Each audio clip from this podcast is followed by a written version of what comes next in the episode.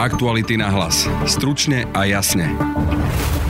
Polícia lustrovala nielen Jána Kuciaka, ale viac ako dvadsať ďalších novinárov, priznal bývalý policajný prezident Tibor Gašpar. Budete počuť prezidenta Andreja Kisku. Vyjadruje to marazmus. A expremiérku Ivetu Radičovú. Jednoducho nemôžem veriť ani pol slovu pánovi bývalému prezidentovi polície. Sloboda prejavu na Slovensku je ohrozená, lebo politici sa rozhodli pomstiť novinárom, konštatovali šéfredaktori denníkov Beáta Baloghová a Matúš Kostolný. Celá motivácia je úplne jednoduchá. Ducha hlúpa pomsta, lebo majú politici pocit, že novinári si robia príliš čo chcú a treba im jednoducho zavrieť ústa. Budete počuť aj šéfredaktora českého časopisu Reportér, ktorý odišiel z pozície šéfa denníka Mladá fronta Dnes, keď noviny kúpil Andrej Babiš, Róberta Čásenského.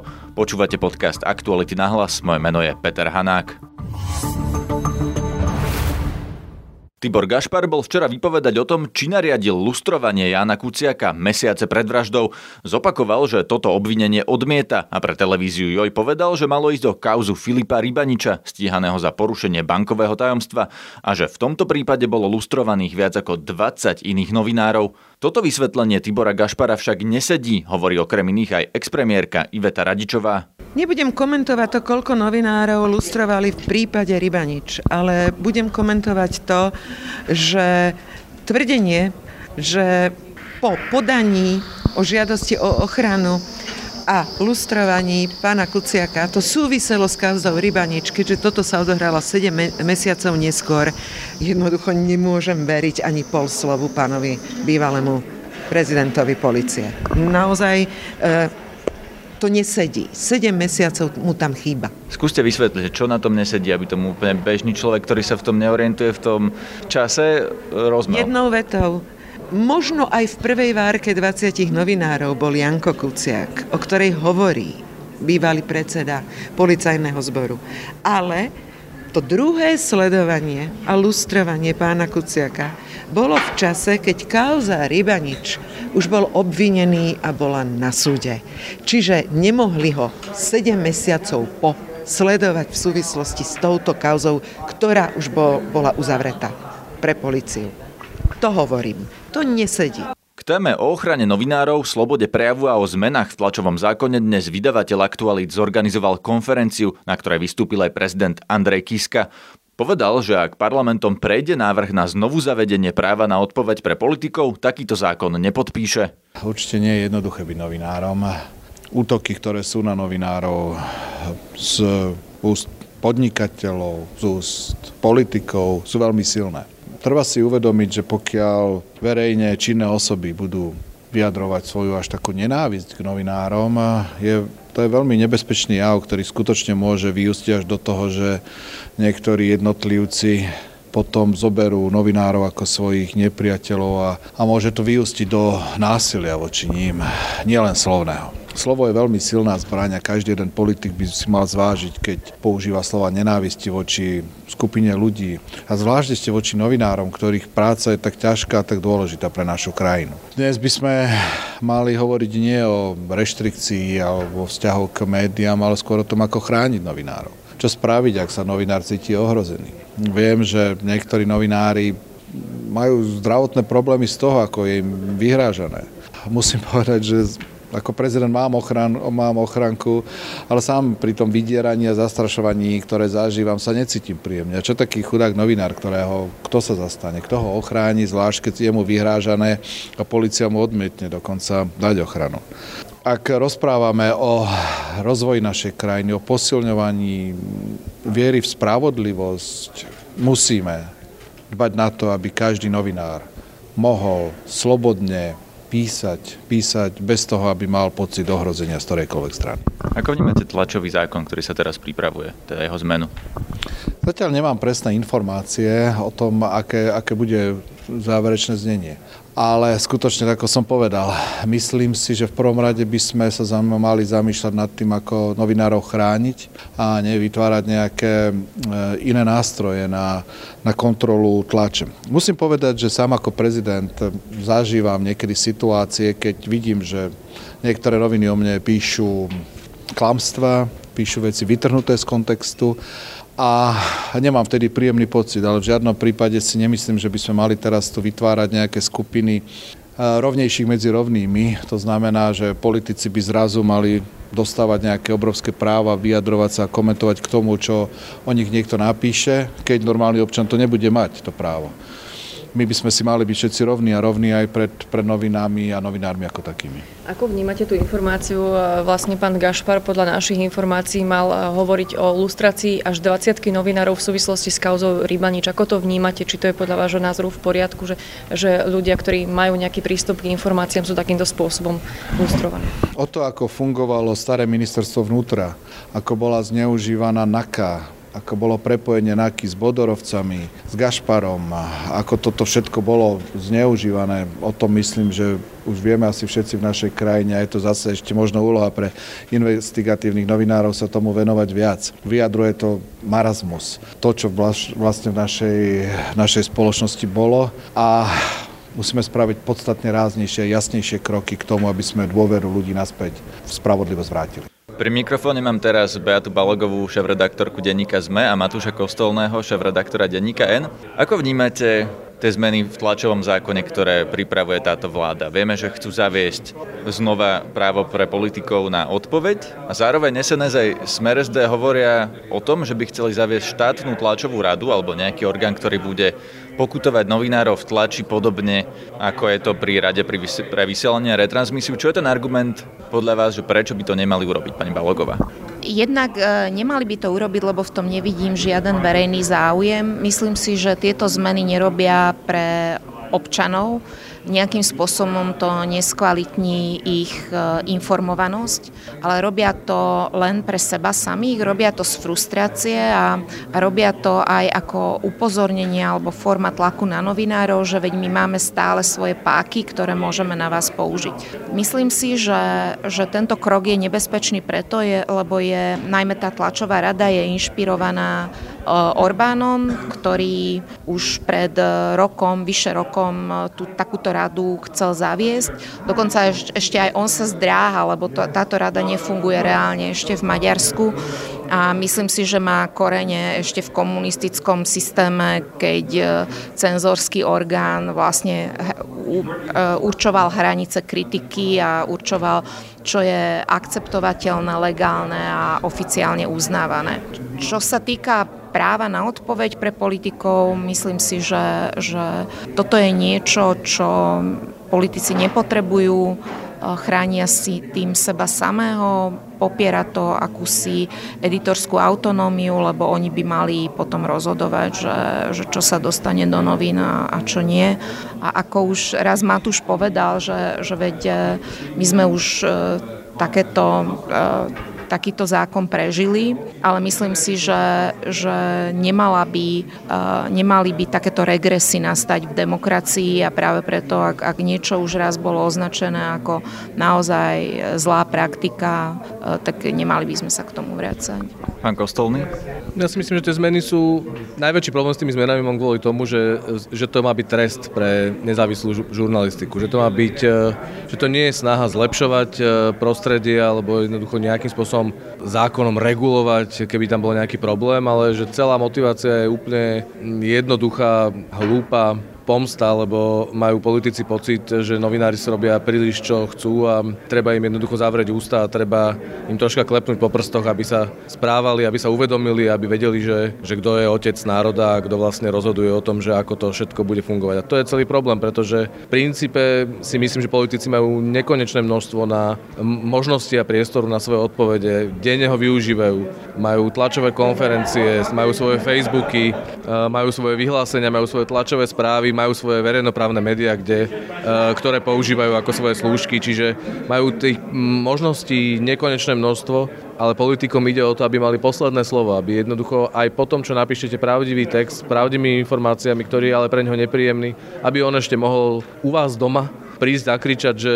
ale aj tak som lepší, aj tak mám pravdu ja. No a to je jednoducho prvý moment, že, že je za tým zloba, že je to čistá zloba, ktorá vlastne má má všetko umlčať a do, dokázať, aby to bolo všetko iba tak, ako si oni predstavujú. Zastavme sa pri tej štátnej tlačovej rade. Ten argument, ktorý zaznieva hlavne zo Smeru, je, že pre televízne rozhlasové vysielanie to už existuje, lebo je tam rada pre vysielanie a retransmisiu, ktorá môže za nejakých zákonných podmienok pokutovať aj novinárov, aj za spravodajstvo, ak je neobjektívne a nevyvážené.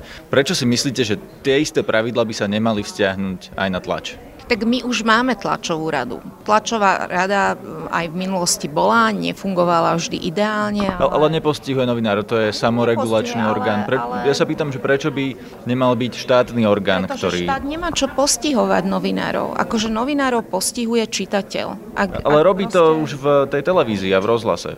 Oni argumentujú, že tie pravidlá by mali byť rovnaké pre televíziu aj tlač. No áno, ale televízia je verejnoprávna. Máte aj verejnoprávnu televíziu a tam... Ak si štát rozhodne, že, že chce tento segment takýmto spôsobom regulovať, tak nemyslím si, že je to správne, ale, ale akože viem to ešte pochopiť, ale čo sa týka iných médií a, a internetových médií, akože to je absolútne proste nepripustné.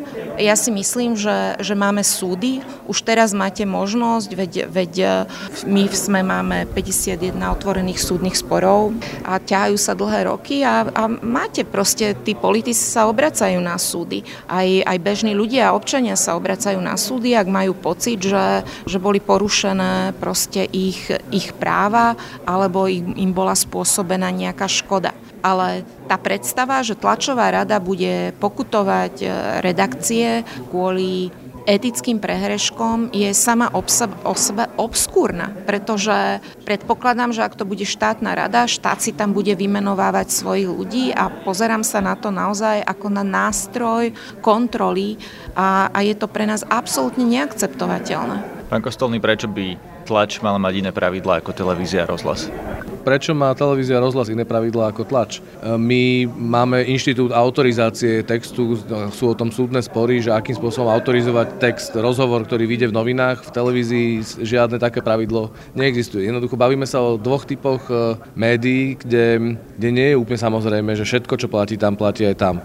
Prečo by sme mali preberať to zlé, čo, čo je v regulácii televízie a rozhlasu? Veď vidíme, kam vedie častokrát rozhodnutia tých rád televíznych a rozhlasových, vedú k tomu, že sa tu vytvára žurnalistika, ktorá sa stopuje na sekundy a nejde po obsahu. Veď blížime sa teraz ku prezidentským debatám. Výsledok tých regulácií, ktoré sa týkajú televízie a rozhlasu, vedú k tomu, že, že rovnaký čas, len aby bolo zachované, stopované, stopovaná rovnosť ako keby príležitosti, dostávajú kandidáti, ktorí sú úplne irelevantní alebo sú dokonca aj teda priamo nebezpeční, toxickí a fašistickí. Prečo by sa toto malo vzťahovať aj na nezávislé médiá? A teda ako chceme zabezpečiť rovnakú reguláciu potom pre internet, ktorý, je, ktorý sa stal fenoménom súčasnosti a ktorý teda má zase úplne inú reguláciu alebo teda nereguláciu. Čiže to je jeden moment. Druhý moment je ten, že bavíme sa o nezávislých médiách. Ako chceme zabezpečiť to, aby nezávislé médiá zostali nezávislými médiami, keď posledné slovo budú mať politici, ktorí si dosadia svojich ľudí do nejakých rád a budú rozhodovať, pokutovať, vyhrážať sa, vstupovať do editorského procesu, ktorý by mal naozaj byť v rukách médií. Možno to znie keby naivne, ale myslím si, že to tak naozaj má byť. Už dnes máme samoregulačný orgán, tlačovú radu, ktorá rozhoduje pri podnete, ktorý, ktorý vznesie čitateľ alebo občan, ktorého, ktorý má pocit, že sa ho dotýka to, čo bolo napísané v novinách. A my sa snažíme brať tlačovú radu vážne a jednoducho tie rozhodnutia rešpektujeme a nejakým spôsobom k tomu pristupujeme s plnou vážnosťou. Máme tu potom súdy, ktoré rozhodujú na Slovensku mimoriadne, povedal by som, že často v porovnaní s inými európskymi krajinami. No a nakoniec tu máme hlavne rozhodnutia a rozsúdenie od čitateľov, čiže ak nerobíte žurnalistiku, ktorá je dostatočne kvalitná a dobrá, tak sa to prejaví, prejaví na, na počte ľudí, ktorí vás budú čítať alebo ktorí vás budú podporovať. Pred tými desiatimi až jedenástimi rokmi, keď sa tlačový zákon prijímal v tejto podobe prvýkrát, tak vyšli noviny s bielými stranami, boli protesty. Teraz je to už v druhom čítaní, zatiaľ sa nič nedeje a ešte do toho chcú es en es a Smer pridať tú štátnu tlačovú radu. že nič sa nedieje. Preto sa chcem opýtať, že čo chystáte? Či chystáte znova to, že, sa, že vidíte s bielými stranami, alebo či budú nejaké protesty? No, upozornila by som na to, že áno, deje sa. Všetky relevantné veľké organizácie na ochranu tlače vydali zásadné stanoviska. Ozvali sa ó bé es é, akože vysoký komisár pre, pre médiá vydal vyhlásenie, napísal list ministerstvu zahraničných vecí, ozvalo sa Committee to Protect Journalists, International Press Institute. A tieto organizácie nekričia, keď sa dejú malé veci. My sme naozaj vydali spoločné vyhlásenie novinárov, podpísalo to vyše štyristo ľudí, čiže a podpísali to aj ľudia naprieč médiami. Ľudia z Pravdy podpísali toto vyhlásenie, z, z Media Holding, od Bulváru až, až po seriózne médiá, čiže naozaj sa tu ukazuje, že, že toto nie je len záležitosť, ktorá zamestnáva len malú skupinu kritických médií. Čiže akože myslím si, že, že ten tlak existuje a naozaj veľmi jasne sme naformulovali, že toto je pre nás neakceptovateľné a to, čo iné sa chystá, tak my sa stále spoliehame na príčetnosť, akúsi príčetnosť povedzme aj Bugára, že, že pochopí a, a on sa už vyjadril, že, že tlačovú radu by napríklad nepodporil, ale to nevieme, či dodrží napríklad špecificky to, tento sľub alebo toto vyjadrenie. Tie biele strany? Oni môžu prísť, len povedzme si pravdu, že za desať rokov sa médiá tiež zmenili, tak ako sa zmenila celá situácia, čiže vplyv bielých strán je podľa mňa dnes výrazne menší, ako bol pred desiatimi rokmi. Museli by sme mať biele titulné stránky našich webových stránok. Keď sa opakuje vtip, tak už nie je rovnako vtipný a to je prípad aj tejto snahy zmeniť alebo vrátiť, lebo nie to nie je zmeniť, že vrátiť späť k tomu najhoršiemu, čo bolo ten tlačový zákon. A fakt je ten, ja teda to priznám za seba, ja to na sebe pociťujem. Ja si stále, stále hovorím, že to vlastne nemôžu mysleť vážne, že to, že to rozprávajú len, len úplní exoti, ktorí, ktorí sú naozaj na okraji verejnej diskusie a je len tragedi, tragický, tragická zhoda náhod a okolností, že tí ľudia sedia v parlamente, ale stále sa mi chce veriť, že to tak nemôže byť. No, za vládne strany. Ďakujem Matúšovi Kostolnému z denníka N a Beate Balogovej z denníka es em e. My ďakujeme. Ďakujem. Názory Smeru es dé a es en es sme priniesli vo štvrtkovom podcaste, v ktorom nájdete rozhovory s poslancami Dušanom Jariabkom a Karlom Farkašovským.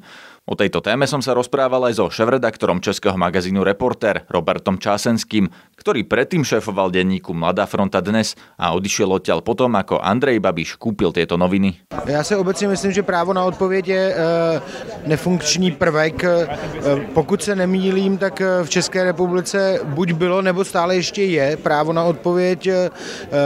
Jeden čas to vypadalo, když se před lety zavádělo, tak to vypadalo jako velká hrozba, že dokonce na stejném místě v novinách by, by, by bylo by byla povinnost otisknout reakci, to znamená, pokud se nějaká, nějaký důležitý případ dostal třeba na otvírák, to znamená na, na vršek první strany novin, tak by reakce toho politika měla být na stejném místě. Noviny naštěstí tomuhle tomu nepodléhaly, často to nechávaly i, nebo dojít až k soudnímu rozhodnutí, kde, kde se ta, to právo na odpověď pak ukázalo, ukázalo jako nefunkční institut, pokud si to chce slovenská politická scéna zavést pro svoji ochranu a své vyřešení vyřizování účtů s médií, tak si myslím, že to není dobrý nápad a doporučil bych jim, ať si vymyslí nějaký lepší model. Mali ste v Česku nejaké opatrenie, ktoré zaviedla vláda alebo štát, ktoré by bolo vyslovene proti novinárom alebo proti slobode? Měli jsme jich několik, byly tam, byly tam, byla tam ekonomická opatření typu, typu dé pé há někdy v roce dva tisíce dvanáct a tehdy, přestože te, te, tam média varovala tehdejší Nečasovou vládu, že už jsou připraveni různí oligarchové v čele s Andrejem Babišem, kteří po těch, po těch médiích rádi skočí ve chvíli, kdy se jich budou chtít zbavit zahraniční vydavatelé, tak, tak to vláda na to neslyšela, ale existovala existoval tam, existoval tam i, dokonce prošel a vstoupil v platnost zákon, který zakazoval citovat z policejních a dalších materiálů. Ten, tehdy se tomu přezdíval náhubkový zákon.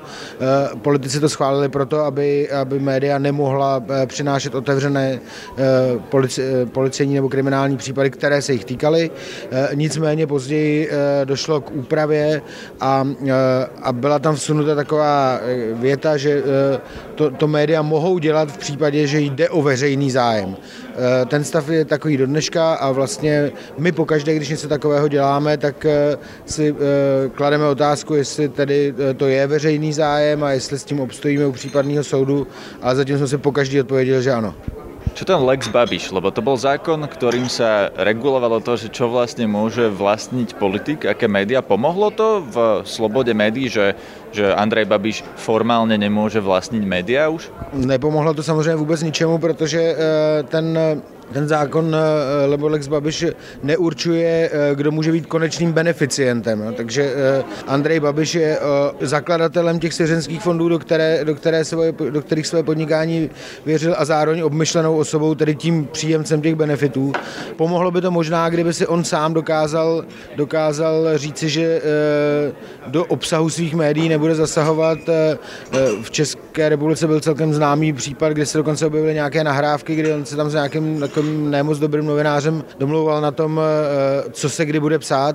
Nebyl to, není to zdaleka jediný případ, kdy má tendenci do těch svých médií zasahovat, takže v tomhletom směru Lex Babiš se ukázal jako úplně neúčinný. Kdyby ta svá média skutečně prodal nějakému prokazatelně jinému vlastníkovi, tak by to asi smysl mělo. V tomhle případě to byla taková s prominutím šaškárna. Vo všeobecnosti to, že premiér vlastní, aspoň nepriamo, alebo cez iné osoby, veľkú časť trhu s tlačou v Česku. Čo to znamená pre slobodu médií? No je to samozřejmě, je, ta, ta situace je samozřejmě e, prapodivná, protože e, zaprvé e, je to naprosto nenormální, aby e, významný představitel politické scény, v tomto případě ten nejvýznamnější, měl zároveň, měl zároveň největší podíl na tiskovém trhu a poměrně velký podíl na, na e, webu. Vypovídá to o tom, že e, to e, třicet, minimálně třicet procent voličů nevadí, protože mu dávaj, dávají hlasy. Vypovídá to o tom, že se zbytek politické scény neumí účinně bránit. Předchozí odpověď o nefunkčním Lexu Babiš. A vypovídá to o tom, že ten přímo ta konkrétní osoba, to znamená ten vlastník velkého holdingu, vlastník médií a, a vlastník politické strany fakticky, které zároveň předsedá, s kterou vládne, že sám, sám v sobě nemá žádnou záklopku, která by mu řekla, že některé věci se prostě nedělají. A že, že některé věci nejsou normální, tak že ano, pro svobodu tisku to rozhodně nic, nic pozitivního nepřináší. Tím spíše, že v reakci na nákup Andreje Babiše se potom další významní biznisoví hráči, často i s politickými zájmy, pustili do skupování dalších médií. No, tak, ale já jsem optimista a věřím, že jednou i tihle pánové pochopí, že to nemá smysl a že jim ta média nebudou patřit věčně. To je z dnešného podcastu všetko. Počúvajte nás opäť zajtra. Na webe Aktuality bodka es ká dnes nájdete aj veľký rozhovor s bývalým sudcom Ústavného súdu Rudolfom Tkáčikom a aj text s názvom desať dôležitých otázok, ktoré treba klásť kandidátom na prezidenta. Je o tom, čo v skutočnosti môže prezident ovplyvniť a napríklad aj pokaziť v rámci svojich kompetencií a čo je dôležité o kandidátoch vedieť ešte pred voľbami. Zdraví vás Peter Hanák. Aktuality na hlas. Stručne a jasne.